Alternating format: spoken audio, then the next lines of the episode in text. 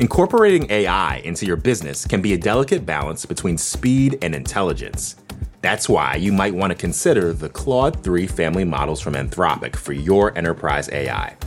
Haiku is their light and fast model, Opus is their most powerful model capable of high order thinking, and Sonnet is the best combination of both speed and intelligence. Join the thousands of enterprises who use Anthropic to navigate this new frontier. Visit anthropic.com slash Claude, C L A U D E, today. Jumpstart your genius with Claude 3 by Anthropic. It's on. Hi, everyone. From New York Magazine and the Vox Media Podcast Network, this is The Ben Shapiro Show with 100% less LDE. That would be Little Dick Energy, obviously. Just kidding, not about the Little Dick Energy. I'm Kara Swisher, and this is the first episode of On with Kara Swisher. And I'm Nayeema Raza. I've been producing Kara for years, and now I'm getting a promotion. I'm bumped up to sidekick. I am the goose to your maverick. You know what happens to Goose. He dies. Yes, but for now, talk to me, Goose, as Maverick likes to say. There you go. Thank you for my moment in the sunlight, Kara. Just a moment. Before you off me. I'm going to. Go ahead.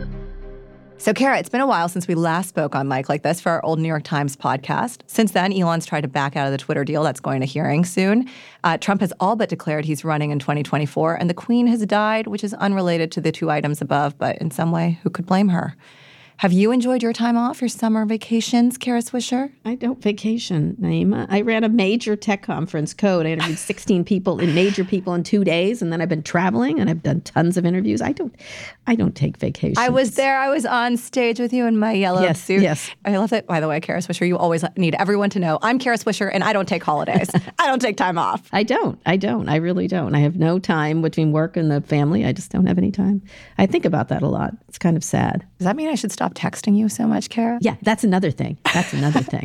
Saying We'll 200 texts a day. later. Do this, do that, let's do this. Exactly. Well, now we're going to get back to it. Tell the folks what we plan to do today. So we're going to do things a little differently on this podcast because it's a new podcast. It's our chance to change. We're going to start each new episode by talking through the big newsmakers of the week, the people I'm watching, and then we'll get to the heart of the show, a big interview. This week, it's Chris Cuomo, the ousted CNN anchor who's now launching a NewsNation show. And in between, we're going to play a little game. This week, it's our favorite Twitter feud. But let's start by talking about the two newsmakers who you've told me you're watching this week. Who are? Google CEO Sundar Pichai, whom I recently interviewed, and the not ousted, much lauded CNN anchor Christiane Amanpour. Who you love. I do. Okay, so let's start with Google CEO Sundar Pichai, who you just saw at the Code Conference. You had him on stage. Yep, yep, yep. I think he enjoyed that more than the all hands meeting that he seemed to have last week. Yeah. He, we got news on Friday that there were leaks of this all hands meeting where Sundar was just under fire from employees who were frustrated with the company's clampdown on perks. They were asking why he's nickeling and diming them by cutting travel budgets and why they're being forced to return to work in person. And Sundar said, I remember when Google was small and scrappy. We shouldn't always equate fun with money. Mm-hmm. So, Kara, why? What do you think is happening here at Google? You've been covering this company for Well, decades. I do remember when they were small and scrappy, and they did also like money then. So I just just as a correction for Sundar. But you know, I interviewed him. He was sort of signaling this idea because productivity is way down at these companies, at all of them, and you know they spend a lot of money. These are these are high spending companies. If you go there, they have food, they've got dry cleaning, they've got haircuts. It's it's literally the juvenilization and coddling of these employees they have over the many years and they're used to it. And when you go there, I mean, one time my mother shoplifted food from them because she was like, why not? It was the most expensive food and I need snacks for my house. And nobody cared. And so I think he was signaling that a lot that this is a different time and they can't keep doing that. All these companies had have enormous budgets for their employees that are just perks. Sundar said, Look, I hope all of you are reading the news externally. The fact that, you know, we're being a little bit more responsible through one of the toughest macroeconomic conditions underway in the past decade. I think mm-hmm.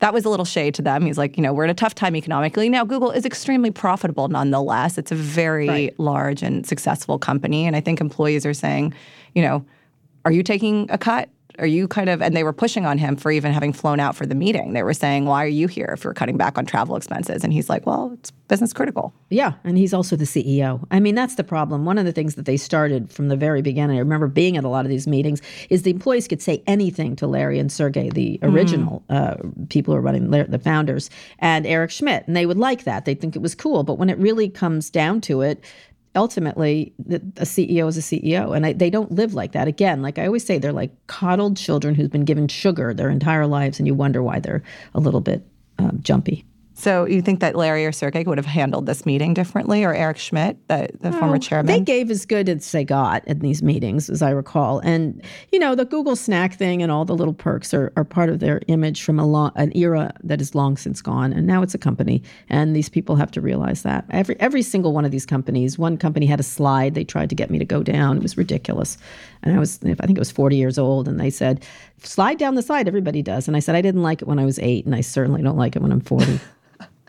Well, we'll go from this story about coddled tech employees to one about the fight for women's rights and really human rights that's playing out in Iran. Um, over the last week, protests have erupted across the country over the death of 22 year old Mahsa Amini. She'd been arrested by morality police for suspicion of not properly wearing her headscarf, which is mandatory in Iran. She then died in police custody, which they are saying is a heart attack, which is strange for 22, which has just led to these protests and government clampdowns. 30 people have died since, say, says Amnesty International, at least 30.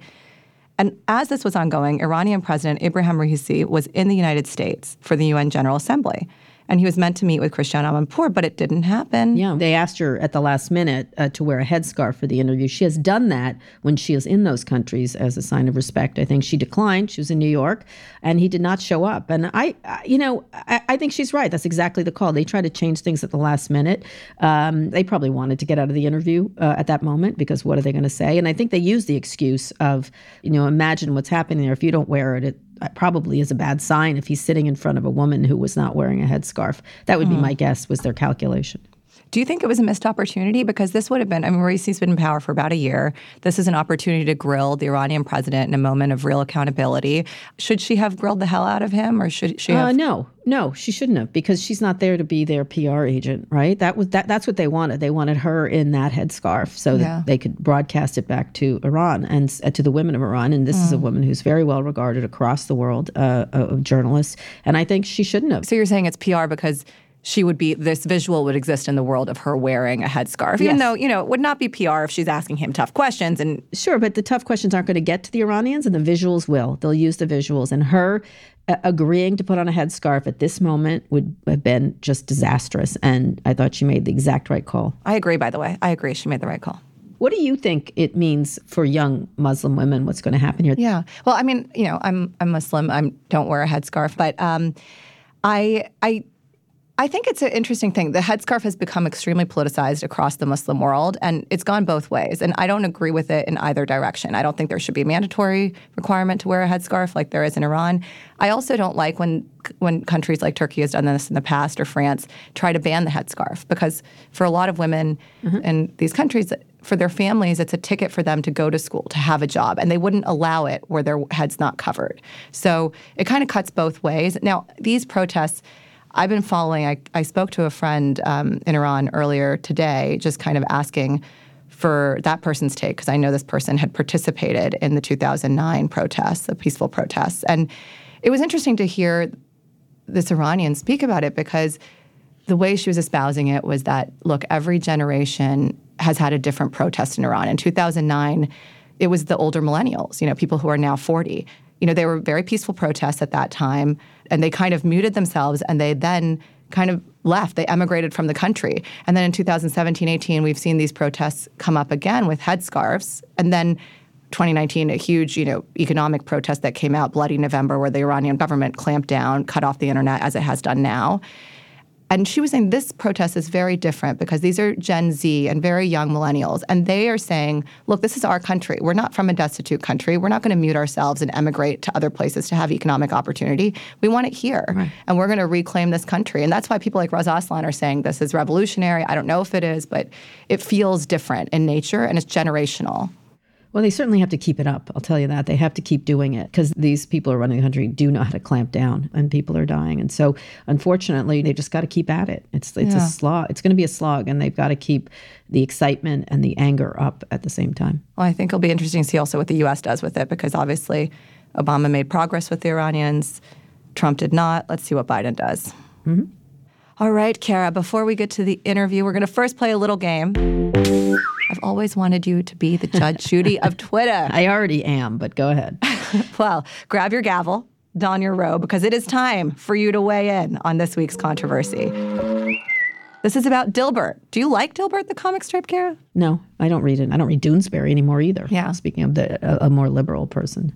I've been a fan of Dilbert for many years for its observation of kind of like workplace absurdity when I started working. But cartoonist Yeah. Scott Adams has has gotten a little bit uh, testy. He took to Twitter this week to report that his syndicated strip was dropped from 77 newspapers and implied because it, it was because his content was too unwoke. It was one newspaper chain, correct? Was Exactly. That's right. Yes. It's one company dumped him. So Lee Enterprises, which owns the 77 papers, and the company's been revamping their comic strip offerings. They've dropped several other comic strips, and per Axios, a source has said that Lee Enterprises plans to cut 400 jobs this year. So what is Scott Adams doing here? He's kind of spinning up what could be an economic decision into this kind of uh, culture war, really. You know, whatever, Scott. Come on. Come on. I'm sure it's because you're a white man. That's it. Yes. Yes. You're right. All the lesbians and people of color in the back plotting against you in some fashion, calling up Lee Enterprises. I don't even know what that is. Anyway, It's. Iowa based. You can find him, Kara, if you need to go visit. Oh, definitely. Yeah, we were there. They love us in Iowa, let me just say. All right, we're I going to brought all my trans friends too. Like it's crazy. we have a group and we get together and we target white men. Like, give me a break. Well, he says the Republicans will be hunted. That's what Oh he said. yeah, yeah, right. Uh huh. All right. well, we're going to take a little break. We'll be back in a minute, and you're going to interview Chris Cuomo. You excited, Yes, Kara? indeed. I very much am. Okay. How am I doing? Am I doing okay? Am I going to keep the seat, Kara? Talk to me, Goose.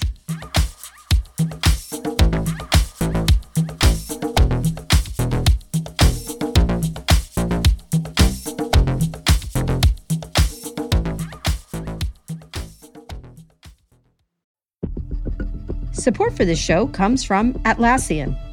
Atlassian software like Jira, Confluence, and Loom help power the collaboration for teams to accomplish what could otherwise be impossible alone. Because individually, we're great, but together, we're so much better. That's why millions of teams around the world, including 75% of the Fortune 500, trust Atlassian software for everything from space exploration and green energy to delivering pizzas and podcasts. Whether you're a team of two, 200, or 2 million, or whether your team is around the corner or on another continent altogether, Atlassian software is built to keep you all on the same page from start to finish. That way, every one of your teams, from engineering and IT to marketing, HR, and legal, can stay connected and moving together as one towards shared company wide goals. Learn how to unleash the potential of your team at Atlassian.com. That's A T L A S S I A N.com. Atlassian.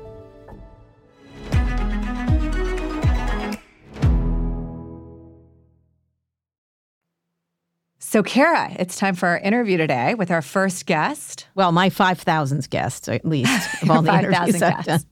Yes, and it's Chris Cuomo of late of CNN, where he had a very rocky departure, which is to say, a firing.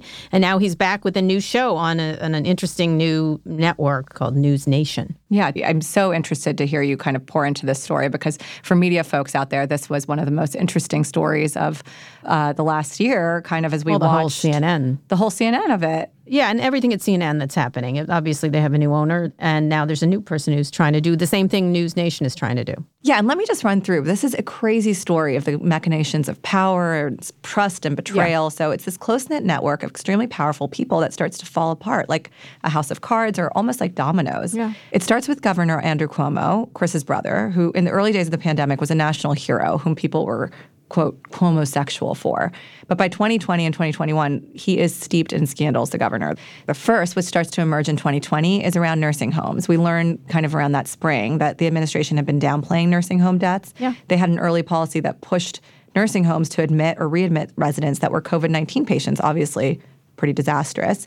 And then by 2021, Governor Andrew Cuomo is mired in sexual harassment allegations, which I think create even a louder splash than the nursing home issue did. Mm-hmm. And he's forced to resign. And that investigation into Andrew actually drags down Chris, who we learned was advising his brothers in ways that were journalistically cloudy, to say the least. And as Chris goes down, this launches a CNN investigation into kind of what's going on in the shop. And that takes down Jeff Zucker, who didn't disclose a relationship with his not so secret girlfriend, Allison Gollust, who was part of the issue with Gollust was that she was exchanging messages with none other than Governor Cuomo. So it all kind of comes full circle. It's kind of like Andrew Cuomo took them all down. Well, it, that's the media story, and that's what media is interested in. I think there's a really interesting discussion around whether it matters Why are you excited for this conversation? You know, I followed them. I, you know, I, I'm going to tell him this, but I hate myself. But I really did enjoy his back and forth with his brother, even though I found it unethical and mm-hmm. problematic. But I felt it was like entertainment more than anything. And at the same time, you know, when it was pretty clear that he was working with him and helping him, it really was a line that he crossed. And I do want to talk about that. I'm not being judgy at him. I've listened to several, the interview he did recently um, where he talked about it. I don't agree with him. I think it's an excuse, but we'll see. I think we want to talk about that. I want to talk to how to recover from something like that. He's recovered pretty quickly. Well, I don't know if he's fully recovered. Well, you know, he's trying to recover. Yeah, compared to a lot of people, he gets to return rather quickly. Mm-hmm. So I'm really interested in his podcast that he's doing and this and NewsNation, which is this attempt to be in the middle, in the muddy middle uh, of where things are, which is sort of different because he really did have a point of view on CNN. So mm-hmm. now he's sort of espousing you know, right in the center, center right, center left. Uh, people are tired of this. I it's something I agree with, but at the same time, the timing seems interesting. Yeah, definitely want to get to the future, and I think it's interesting because you know he said in this he has this uh, lawsuit playing out with CNN. Still, he's suing them for 125 million dollars. 15 million of that is for the contract that he wasn't paid out, and the remainder of it is because he said it'd be hard for him to work again after he was so defamed. And he is working again. He's yeah. working, you know, in a smaller way. Yeah, it, it reminds me a tiny bit of when Katie Couric went to Yahoo. Very interesting move. Didn't quite work out for her. Uh, this is slightly different, but we'll see what he has to say about what happened to him and where he's going next. All right, Kara, enjoy the interview. Thank you. Congratulations on your success. Congratulations on the new gig. Thank you very much. I appreciate it. All right, are we ready? Yes, ma'am. Okay, so let's get at it, as you like to say. I've now taken that. You, are you are you bringing that with you to the new gig? Let's get after it. After it. So oh, you sorry. can have at. It's a oh, different okay. preposition, so you're good to go. Okay, good. So I was watching one of your YouTube videos for your podcast, uh, which which looked great. Um, gone are sort of the sharply cut suits, the network slick, and you're wearing these T-shirts and you're selling merch. Let's hear a clip. The free agent merch it's there, buy it. I want to get a lot of money together. I'm thinking like a hundred grand. And then we'll start crowdsourcing who we give it out to so we can do some good together. I think it's really cool. Also, I like the idea of this instead of independent. Okay. I don't like the word independent because I think in America we need to be interdependent. Okay, let's start from there. The t shirts say free agent. And I want you to explain that for people. And also, I can't help but feel you're talking a little bit in code to a different world that you used to be in. Maybe I'm wrong. Maybe I'm reading into it. Um, I'd like to know if you're free now, and more importantly, sort of critical of yourself now going forward. I've always been highly self critical and uh, probably self loathing. And I think that there's an aspect of that uh, that I've been trying to address, having been recently given a block of time with not much to do. Mm-hmm and we got to keep working on ourselves. And sometimes uh, your insecurities keep you from being confident because that exposes you to disappointment. And it's easier to be negative. Uh, I think we see that all over our culture. Negativity is a proxy for insight. Free agent doesn't really refer to me, it refers to you. It refers to the people who are listening, who I'm trying to reach. So a free agent is really about everybody else, and it's people who don't want to be on a team or a tribe, who have open minds and open hearts and are willing to listen, even if they disagree. So, interestingly, you were right in the dead center of that for a long time. You had the top show, highly paid. You were sort of a chief of that tribe. But let's talk about your decisions because where you were was an incredibly powerful place. You had the highest rated hour of a major news network. Um, it was run by your buddy Jeff Zucker. You were doing whatever you wanted, and now you're doing something different. So let's talk about those decisions. Uh, I want to go back to 2020, where I think a lot of this started, which was right in the middle of COVID. You had your brother on the show talking about it. And it was, let me just say, I kind of liked the stunt for its obvious entertainment. And I also hated myself for liking it because I thought it was problematic. Um, I'm not going to say unethical. I think it was problematic and uncomfortable. It was fine when it was fun and games or talking about informational stuff. But when you got to the governor, real news stories like around the nursing home deaths, it became problematic. And you did go to that. Uh, let's talk about why you decided to do that and how you feel about it right now. And I know there's hindsight's 2020 kind of thing. Um, well, look, the, the hindsight's 2020 for me is that if I had known that a grudge would be harbored. Uh, because if we're giving a fair reckoning, not many people spoke up loudly in the media about disapproving of my brother being on during that time. They did so later. And I think in that is something that needs to be owned as well. The reason that they didn't come out in the moment was because it was very popular and powerful. And I think if you want to speak truth to power and you want to be about somebody who's about something bigger and ethical and capital J journalism, then say it when it's not popular to say it and not easy to say it. But let's put that to the side. All right, may Why I, did I may I it? interject for a second? Why didn't you say it? Why didn't you say it? Uh, I didn't feel it. You didn't feel it. You thought it was fine.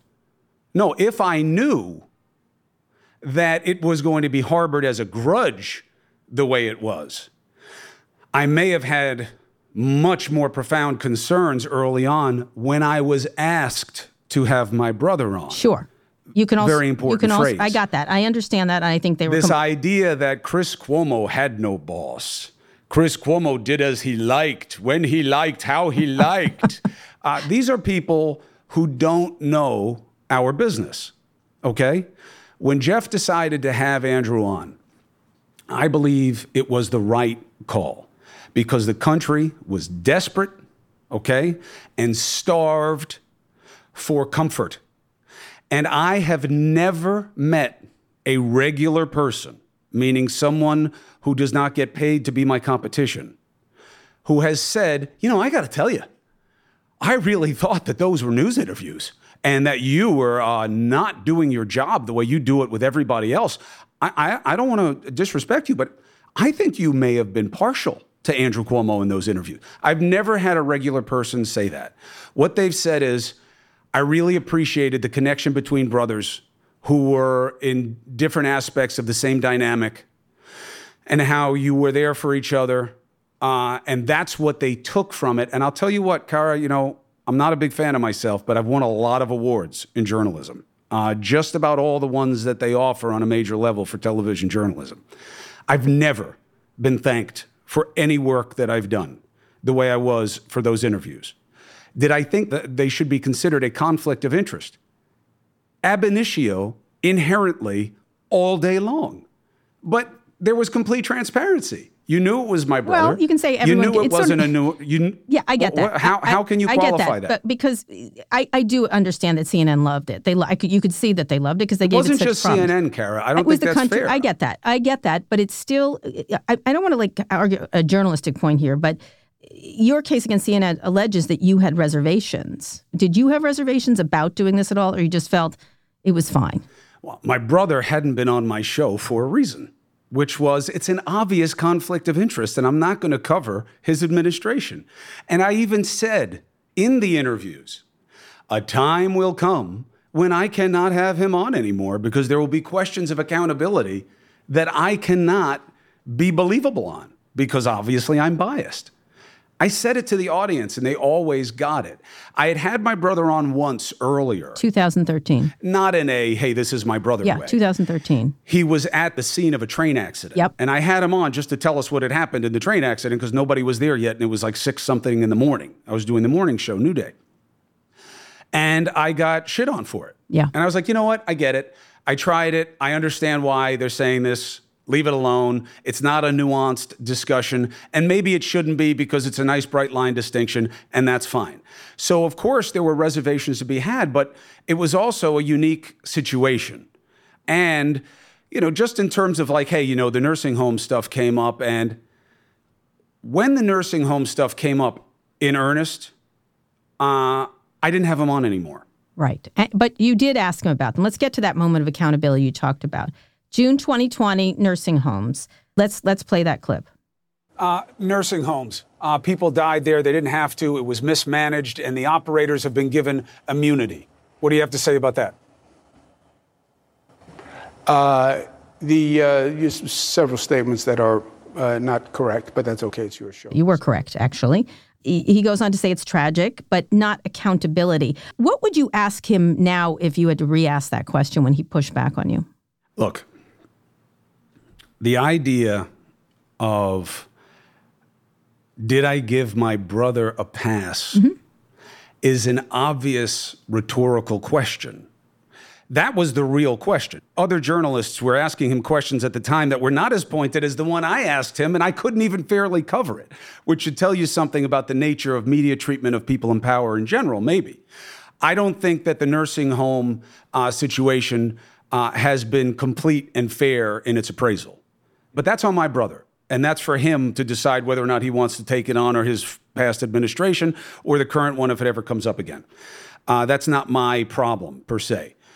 But what would I ask him? What difference does it make? Because whatever I would ask him would be found lacking. I could have held up a piece of paper uh, and put Mike Wallace's glasses on and said, Doesn't this show that you should be damned for this forever? And people would say I went soft. So that was never what the relationship was supposed to be. It was never presented as that and people never understood it as that. All right, all right. I find it to be, I found that to be a softball question, and I don't use that lightly. So, what would you have phrased it like? No matter what you do, you say it couldn't have been anything but considered a softball. Well, look, I mean, what, what I would turn the question to is find me somebody who asked him a question during that phase that was more pointed than what I said, because what I said was a summary of the accusations.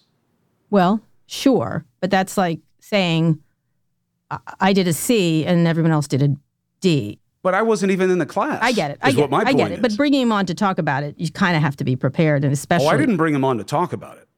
I brought him on uh, because I was asked to have him on, and it was going on, and I felt, you know, I was going to have to ask about it. But again, that was a little bit of an impossible situation, which an ethicist could very easily say, "Yeah, that's why you shouldn't have had him on." And my response to that criticism is, that was never my plan to have him on.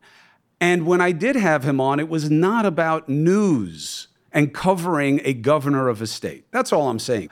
And I don't think that it's an easy case to make against me that I don't know how to test people in power. Um, so I know how to ask the questions. I'm no Kara Swisher, but I know how to ask the questions. Um, but nobody was expecting me to ask them of my brother. Yes, That's my point. I get that. I get that. I, from the get go, it's a problematic thing, no matter how you slice it. Um, but yeah, there are more problems. So in late 2021 and 20, early 22, your brother faces allegations of sexual harassment. You noted correctly you weren't covering and you weren't, but you were advising him, joining calls with staffers, encouraging him to stay defiant, not resign. Walk me into doing that. Now, I know you've talked about it a lot about here's your brother, here's your family. I was with my brother last night, very close to my brother. I would not have helped him if he was in a situation. I just wouldn't. I, if I felt like it was a journalistic problem, I don't think I would have helped him. But maybe I'm a terrible sister. What did your brother say when you said I wouldn't have helped you? He said, That's exactly what you do. and then we had dinner. We're very close family. I just feel like if he got into trouble, I would either stay away from it I might help him personally, but I wouldn't help him strategically.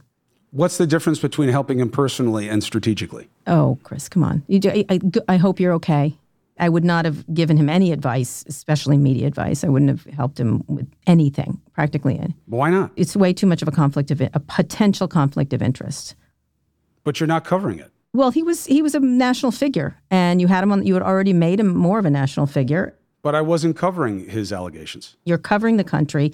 And also, you need to tell the listeners. Covering the country. You're covering the country. Come on. It was a national I told show. the audience, Kara, that I'm helping my brother. Yeah. Yeah, I was advising him, I was helping him. Uh, in ways that I thought were reasonable. You didn't disclose ahead, though. You did disclose in an apology, which was that, which you did do. I apologized. I'll tell you why, Kara.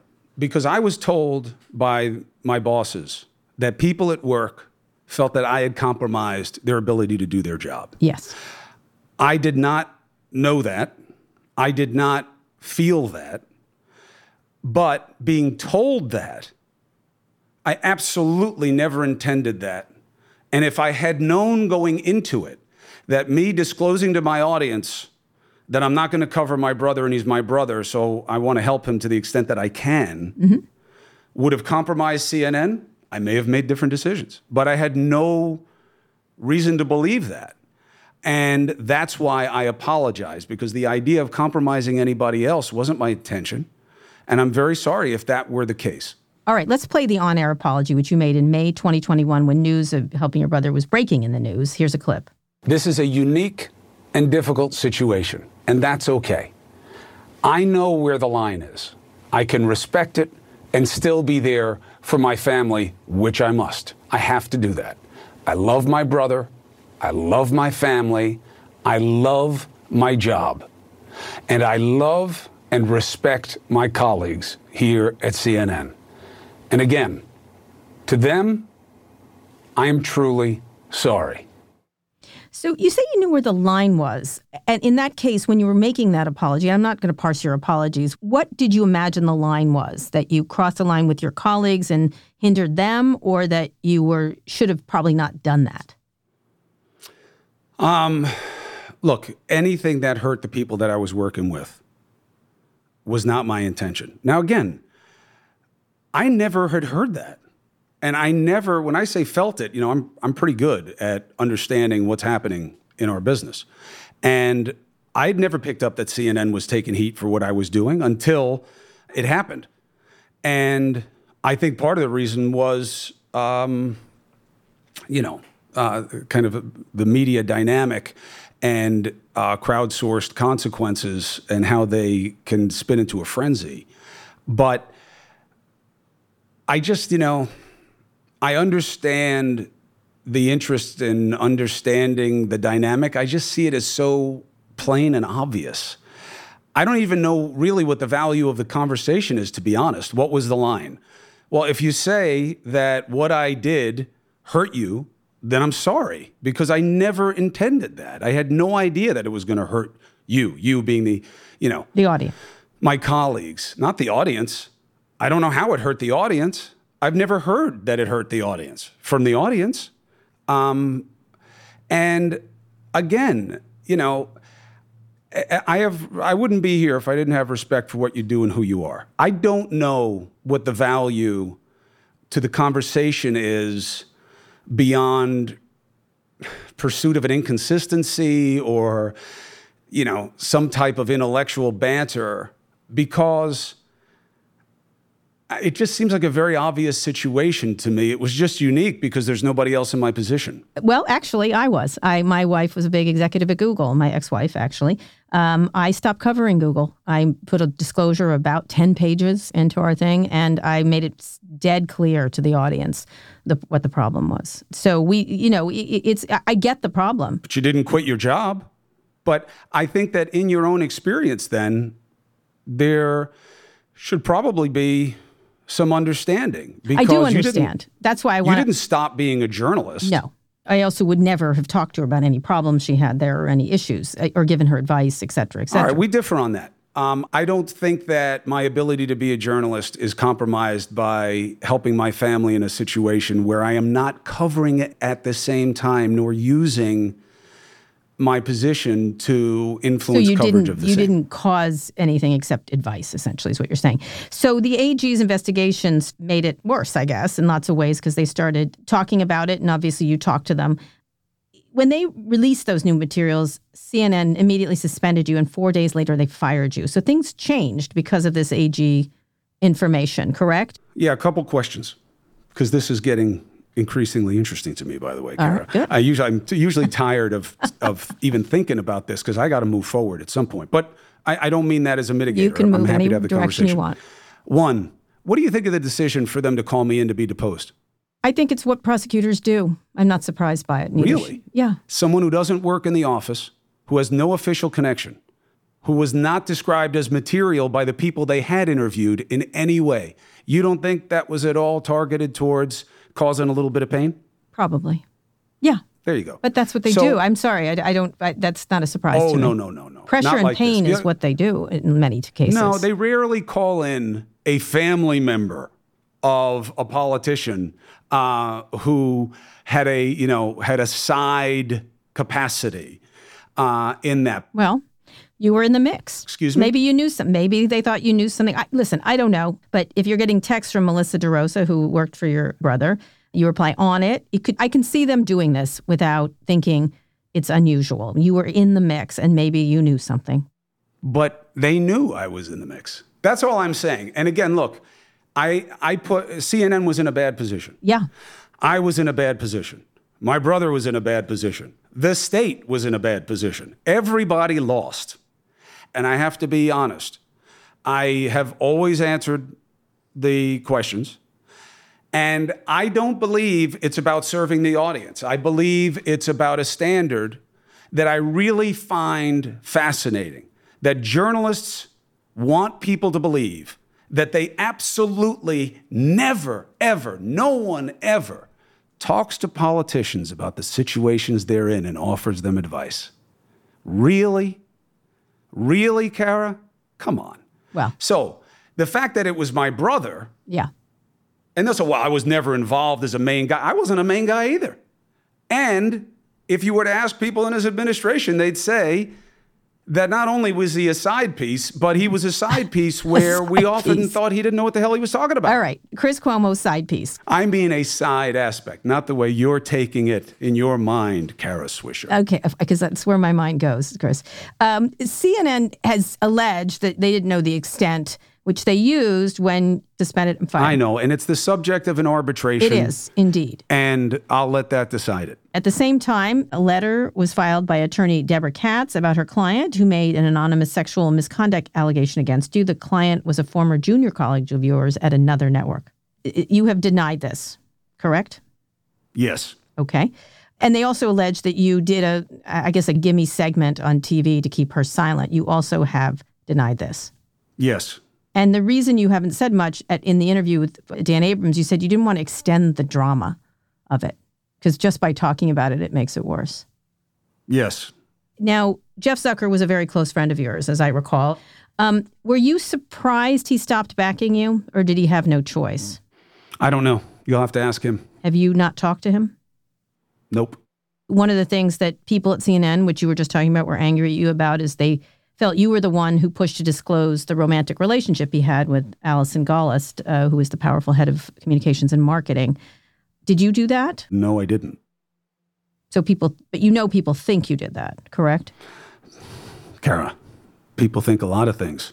Uh, and very often it's for bad reason or self serving reason or to hurt somebody else.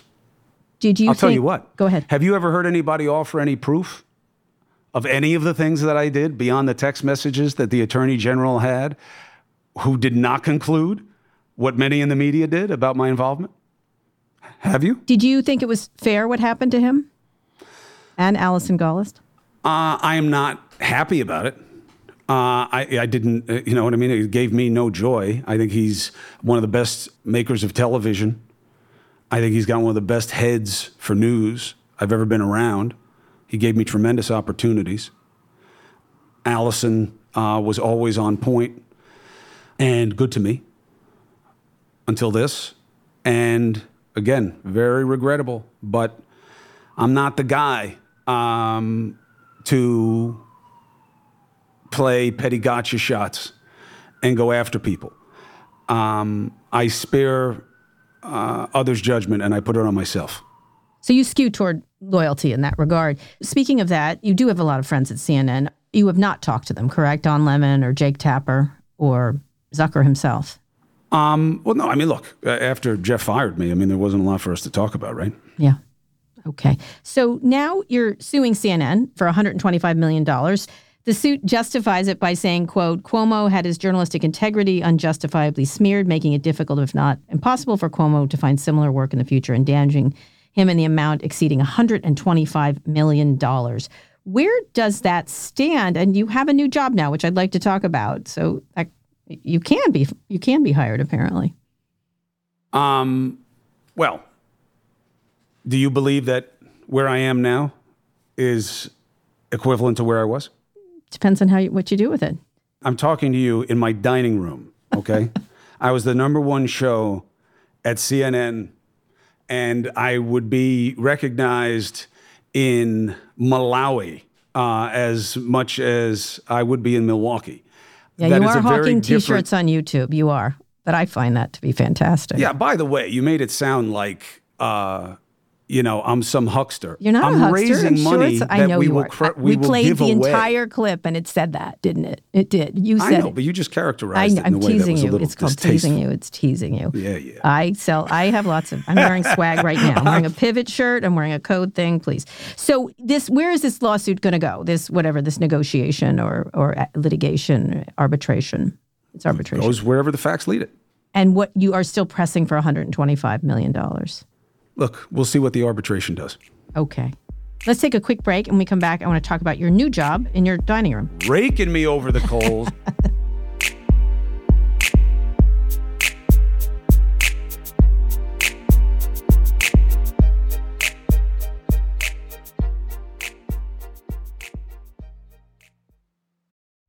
Support for this show comes from Virgin Atlantic. Travel can be stressful. I don't think that's a controversial take. Sure, we all love taking a vacation, and that moment we finally get a chance to relax, but we're always so focused on the destination that the journey just feels like a means to an end. Well, what if it wasn't? What if the time you spent getting there was just as enjoyable as the vacation itself? That's what Virgin Atlantic believes. That's why they offer loads of special extra touches that make your trip one to remember for all the best reasons. Picture this you've made it to the airport, checked in your bags, and finally have a moment to settle in before takeoff. If you're flying upper class, you could be putting your feet up in a Virgin Atlantic clubhouse at London Heathrow with food made fresh to order and champagne delivered straight to your table with a tap of a QR code. I mean, it's rude not to, right? Once you're in the air, the experience continues with deliciously different dining, seriously comfy seats, and the best crew in the sky by miles. Check out virginatlantic.com for your next trip and see the world differently. So you're doing a new show uh, called on NewsNation, launching October 3rd. What's it called? The Chris Cuomo Experience? No. That's good though. What's the, I know. Well, that's the Joe Rogan experience. I think Joe Rogan might fire. Yeah, that's okay. You can take it. What's he um, going to do? It's called Ready? Cuomo. Say that again. No, I'm kidding. Don't. Please don't. a deep voice. Okay. Catchy? It's just called Cuomo. Yeah, it works. It works. Now explain what NewsNation is. Uh, it's it's for those who don't know. It's backed by TV station giant Nexstar, presided over by Sean Compton, and he's very famous for making Sean Hannity's career early on in radio. All the things he's done, and you pick making Sean Hannity No, he famous. did that. That's what he's famous for. It's not a pick did. He did. That's what he. I don't know that, That that's was a pretty what he's good. famous for. I think I Well, think he's done a the way things. he's built Nexstar, and by the way, I think his boss Perry Sook uh, would would like uh, some some notice also. But I think how they've built that company um, is very impressive. Very impressive. Uh, I'm joining them because I like what they are about. I did not see growth in going back to places I had been before. Did you have offers? Yeah. And uh, as time has gone past, there has been more interest, which is nice and expected because that's the way our media culture works. But what did that mean for me? Would I want to work at outlets that I now had different feelings about? Could I grow? How would it be perceived? You know, so I wanted to try to build something. And I think times have changed. And I think that Perry and Sean respect that at NewsNation and respect reach and respect the good fight. Uh, the idea of they're an unbiased news station. Everybody says they're unbiased. Uh, you're going to have to judge show by show and over time and see what they do. What I pitched them was I am not going to engage in the game. I'm not going to have people on and fan the flames of the current food fight. Mm-hmm. I'll have anybody, but we have to have a constructive conversation. And I don't want to hear your explanation for why you're good is because I'm bad. I think we have to move past that because most people have moved past it. So NewsNation originally was called, for people who don't know, Project Neutral, which was interesting. Um, they've had some up and down. Rough. I think Bill Shine hiring caused a lot of ruckus. He worked with the White House, obviously, and Fox News. But it's branding itself, and you are branding yourself as nonpartisan, purveyor of truth. I've always been nonpartisan. Having watched you every night, I, I would not agree with you. I think you spent years bashing Trump a lot, much of which was deserved. But there's definitely What you did I definitely- ever go after Trump for that was undeserved? Well, it creates a situation at CNN where people feel that you have CNN here and Fox doing this. You know that. Come on. No, no, no. I know that's I know that's the I know that's the game Yeah. and the narrative. Yes, which you were playing. But here's my feeling, okay? Okay. I think that that is a bullshit analysis. Not yours. I'm saying the idea that Fox defended him and CNN attacked him. On my show, Here's what I did, okay? I gave then Donald Trump and then President Trump a fair hearing, okay? And if he said things that were demonstrably false, which he did frequently, I called it out because of how it erodes trust, and it's a crisis.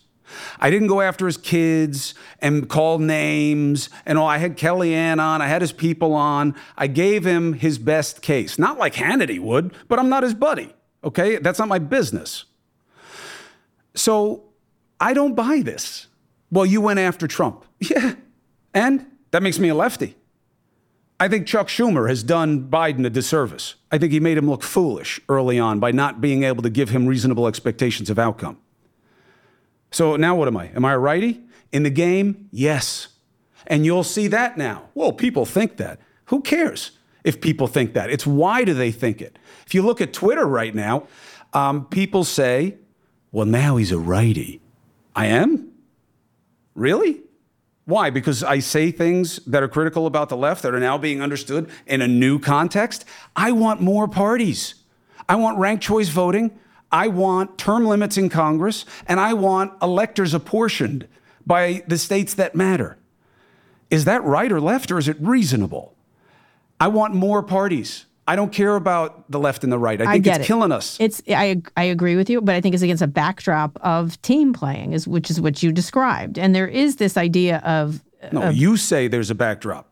Oh, I, you have to establish that I'm part of it more than because people who don't like my effectiveness go on Twitter and try to mitigate my effectiveness by saying I'm something bad. I know, but I think you're you're ignoring what is happening in this country. I don't think it's 50 people on Twitter. I think there is real division, and I think it's been amplified and weaponized by the internet and social media, and also by media itself. I, I say something all the time: enragement equals engagement. Can you fight this Ooh, very good. powerful? Thank you. You can use it anytime. Can you fight this very powerful trend because you can't get people to watch? And oddly, you know, interesting enough, this is exactly what CNN is doing right now. How do you look at what they're doing under Chris Licht? Because that's what they're saying too. I have to see how it develops. They got great horses there. Um, they have great resources. They cover news, uh, which is something we all need to get back to. Um, you know, I mean, the, the embarrassment of how we've ignored Ukraine uh, is uh, Jackson, Mississippi. That's what I'm going to do on my show. Um, what are they going to do? I don't know. We'll see. I wish them well. I hope there's success all over the place. Do you have any thoughts about the changes there? Are you still in touch? Not yet. people? I got to see what they are. But I don't like the idea that they're saying they're going to be more middle ground. Look, I know that their new ownership uh, had some reservations or concerns, uh, and there is some controversy surrounding that. I think a lot of people in the media like to see CNN go down because it was so powerful, and they tried to make that happen because I believe that that's what our business is often about: is tearing things down, as a negativity as a proxy for insight. But I don't believe in middle ground. I believe that there's left and right, and then there's reasonable. And usually the three are very distinguishable from one another. Again, it's like boring to people, it's tedious. Can you get people watching? I mean, obviously, Yes, News yes. Nation is small, uh, 50,000, 80,000 versus a million. So what? First of all, two, two things, three things. One, so's your audience. But you're very influential. Why? You should be. You're smart. You think about things. I think I'm bigger than NewsNation, but go ahead. Well, but it's just starting, okay? I mean, Okay. people know me in a way they don't know you, Yeah, right? that's so, true. and that who cares? Well, you know, I'm I'm a I'm a fan, all right? No, and I don't I like care. what you do. Yeah. And what I'm saying is, it's okay if you're not the biggest. You don't have to be the biggest. You have to resonate with people that matter. And I'm not looking to feed the fire breathers or the fringes. There's enough of that. That doesn't mean that there's not a need for this. In fact, a, a desperation for this. And I think I see that in uh, my own growth. And yes, NewsNation is a startup. Yeah. That's okay. I So you're an that, entrepreneur. By the way, Chris Cuomo, comma, entrepreneur. I dig that because I'll tell you what. I don't know shit about being an entrepreneur, but I'm I'm learning, and I've never really been attracted to money as an end. So figuring out cash flows and monetization and stuff like that, are it's hard for me because I don't have a natural appetite for it. But it's it's an interesting exercise, and this is the best answer I have. I like that it's a startup because I'm not coming into an audience that has been preconditioned. Uh, it's going to be organically grown there. And I dig that. And I think the audience is vast. And I must, you know, point out to people who say it doesn't exist. They said that about Trump too, okay? that and everybody knew who has traveled this country that there were tons of disaffected, disenfranchised, feeling white people. Mm-hmm. And that was the strength of Fox News where I worked. Okay? So I was not surprised by that. I knew it existed. I knew who Steve King and Tom Tancredo and those guys were playing to, and I knew it was real. And the media was like, nah, nah, nah, nah. Yes, they were wrong because a lot of media is out of touch. I'm not. So you think now those disaffected people are the reasonable people? I think there are reasonable people. I think some of them are disaffected people. I think some of the people who voted for Trump uh, did so for bad reason. Some people did it for good reason, and some people did it for no reason. They felt they had no choice. They could not vote for Hillary Clinton. She represents everything that's wrong with politics to them. And they were not going to reward lawmakers who they think are perfidious in the main to tell them that Donald Trump was unworthy of joining their ranks. And I say, instead of going after Trump all the time, which again the media is doing with this civil suit, keyword civil. So you are not impressed by A.G. James' work right now? No, no, no, that's not fair. Uh, I'm or accurate. I'm saying if the behavior is as egregious as she outlined, and I have no reason to believe that it isn't, okay, then why aren't they criminal charges? Why isn't the New York DA bringing them? It's been referred to the SDNY and the IRS. Why aren't they bringing cases then? Um, now, I'm not saying that that's suspicious. I'm saying the bar is high. He's going to say you're victimizing him. And we have to examine it very carefully, especially where Trump is involved, because every time you swing and miss, it erodes confidence. Okay. I want to end. I do want to end on family and your brother. Um, just, just one quick question: If CNN tried to hire you back for ten million a year, would you go? If ifs and buts were cherries and nuts, we'd all have a beautiful Christmas. Where'd you get that? I don't even want to know. All right. Um, You can have that one, by the way. I, I, I, you can keep it. I'm moving forward. Okay. I'm good. moving You- forward. Yeah, you, you put that one down, and, and it's a good idea to do so. Um, what's your relation with your brother like now? Good. I don't know. What's it What's like? your relationship like Well, with your it brother? kind of got you He's fired. my brother. That thing got you fired. He's my I brother. might be okay. All right. I just feel like there's such an odd disconnect between media and like regular people. You know, people love their family. This is not unique. It is not special. It is not conditional. Nobody gets along all the time in a family. That's a lie if people say they do. They're lying. And that's okay too if that's what they want to do. But of course, I love my brother. Okay. Of course, you love your brother. Are you going to have him on your show? Maybe not. I mean, I haven't planned on it. yeah, maybe not. You know, I mean, like, why, why would I have him on? I mean, I, I, I don't know. I don't, I honestly, I, I don't know. I mean, he's not in office. Um, I mean, you know, that's, I don't, I don't know. I, I, I think if I had him on, people like you would feast on it for like three days in a row. But I don't do know. I don't know. care people I like don't know. me. I'm not a media critic. I don't give. I could care less if you have All one. media, It's your show. You own it. What? Yeah. media Okay. are Fine. media critics. Yeah. Eh, not really. That's what we do in this business. All right. Okay. Kara. All right. We- well, we not a talk bad about thing. each other. So he also be. just to to settle this, he's filed an ethics investigation into A.G. James. Are you advising him this? I have uh, nothing to do with it because I don't really have any help that I can offer. And, you know, he does not need me answering for him. He's a big boy. Yeah. He can answer his own situations. All right, last question. I know you have to go. We're going to ask guests on the show to give unsolicited advice to various people, but I'm going to change it a bit for you. What advice do you think your father, famous for City on the Hill ethics and fantastic speeches, etc., would give you right now? I told you that Kara Swisher is a gotcha chasing. Oh, I'm not. I'll tell you what he would say because he said it many times. He would say, of course, it depends on the context, right? Um, about, let's say, just to make it easy, what do you do professionally? help. Help. And balance what you do professionally with your real responsibilities, which are to your family, to your kids, to your friends. That's your real work. Your real work is taking care of your own. And hopefully, if you're blessed the way I am, that's an expansive circle. But make sure you're helping. Be a part of something bigger than yourself. My father was obsessed with that. Now, he was not a huge, let's say this the right way, he did not love the idea of me going into the media when I left the law and finance. He believes this is a very compromised industry, and he believed that I would always be a target. All right. Last, very last question.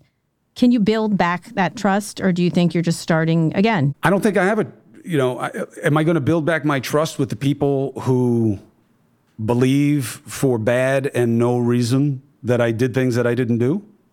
I gotta, I gotta respect the source before I respect the criticism. I'm talking to you because I respect you. I answer your questions uh, the best I can because they're fine. I, I don't think they're the most helpful questions for your audience, but that's okay.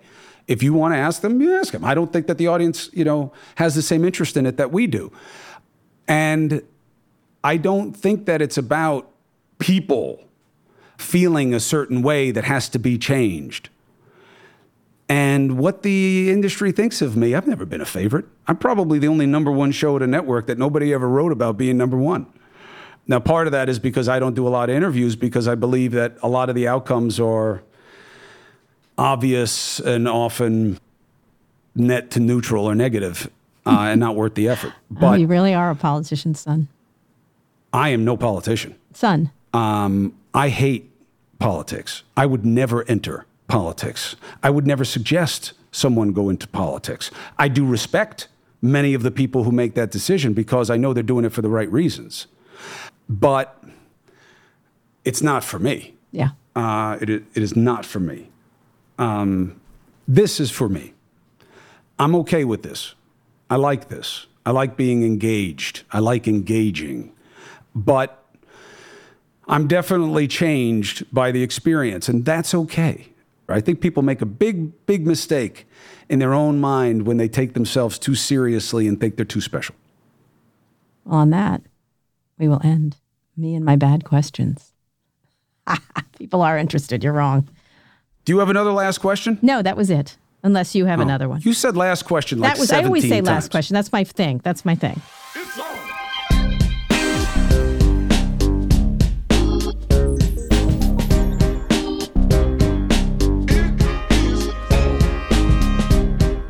Kara, you really did go at it with Chris Cuomo in that Yes, conversation. it was spicy. It was a spicy discussion. at it and I love being after it. And I have to say, he was a good sport.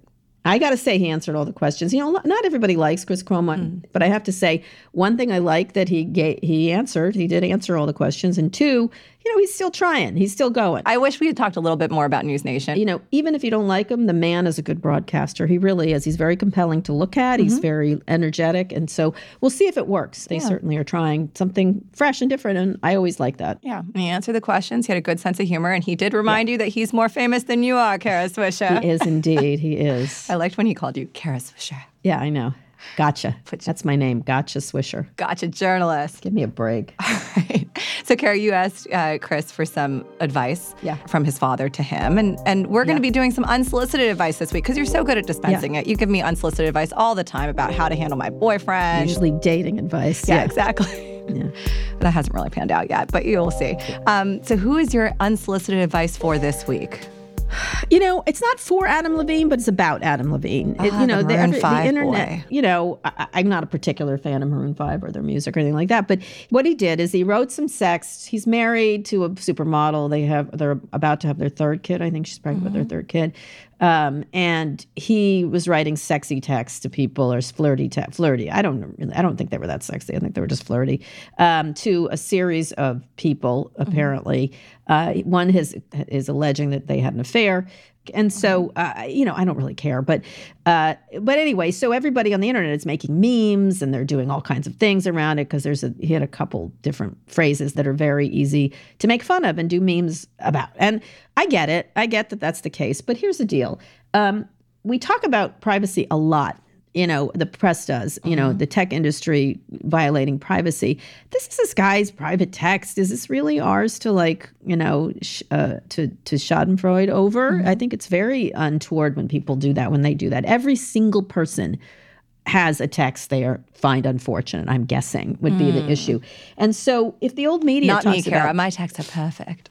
No mine are oh my not, god, I definitely don't want people seeing my text. I know exactly. And so, you know, whatever, it's not our business what his marriage is like. It's not our business that he wants to write flirty texts with people who seems like it was consensual. I, I assume it's consensual because they were texting back. And I, I don't know. I feel very icky. I felt very icky with the Bezos stuff. And I was really glad when Jeff Bezos said, print them. I don't care. Your advice is to publishers stop printing it, stop covering it. I just think I don't know. I don't think we're ever going to stop printing that. Like it's gone on since the beginning of time when celebrities, you know, all those celebrity mm-hmm. magazine. It just seems when we're all participating in it, it's not our prettiest side, and it it makes us feel like we're all in high school and we're the jerkiest people ever. And so, you know, I for a minute I was like, oh, what joke can I make? And then I'm like, you know what? Maybe not so much, not so much. And every, you, it's fine if it's politicians and like they say something stupid and you can respond to it, but this is a guy's personal life, and he said he's sorry, and I don't know. It just feels kind of icky. You know, I get really mad when people say you're doing that for clickbait. Most things the media does is not for clickbait. It is, and I I hate when people do that. But in this case, yes, sirree, that's exactly what it is. And so, uh, you know, I don't think it's fun. I, I, I see why people do it, but I don't think it's fun anyway. And I think you look worse than Adam Levine does. And I'm not your mama, but if I was, I wouldn't like you to do it. And so that's my advice, and you're welcome. And by the way, if you're in a pickle and you want Kara's advice, we're also going to be answering listener questions. You can call 1 888 Kara, please. That is 1 888 K A R A P L Z, or Z, as they say it in the Queen's English, and ask your question after the beep. Um, Kara, you've given me great advice over the years, from career tips to boyfriend advice to to fashion tips. Okay, No. no, no fashion tips. No, no.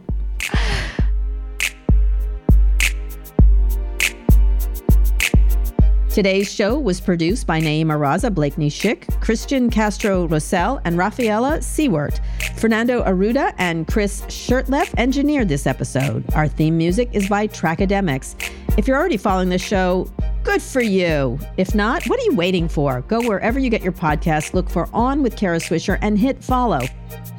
Thanks for listening to On with Kara Swisher from New York Magazine, the Vox Media Podcast Network, and me. I mean, us, me and Goose. We'll be back on Thursday with more. All right, Kara, don't kill me off yet.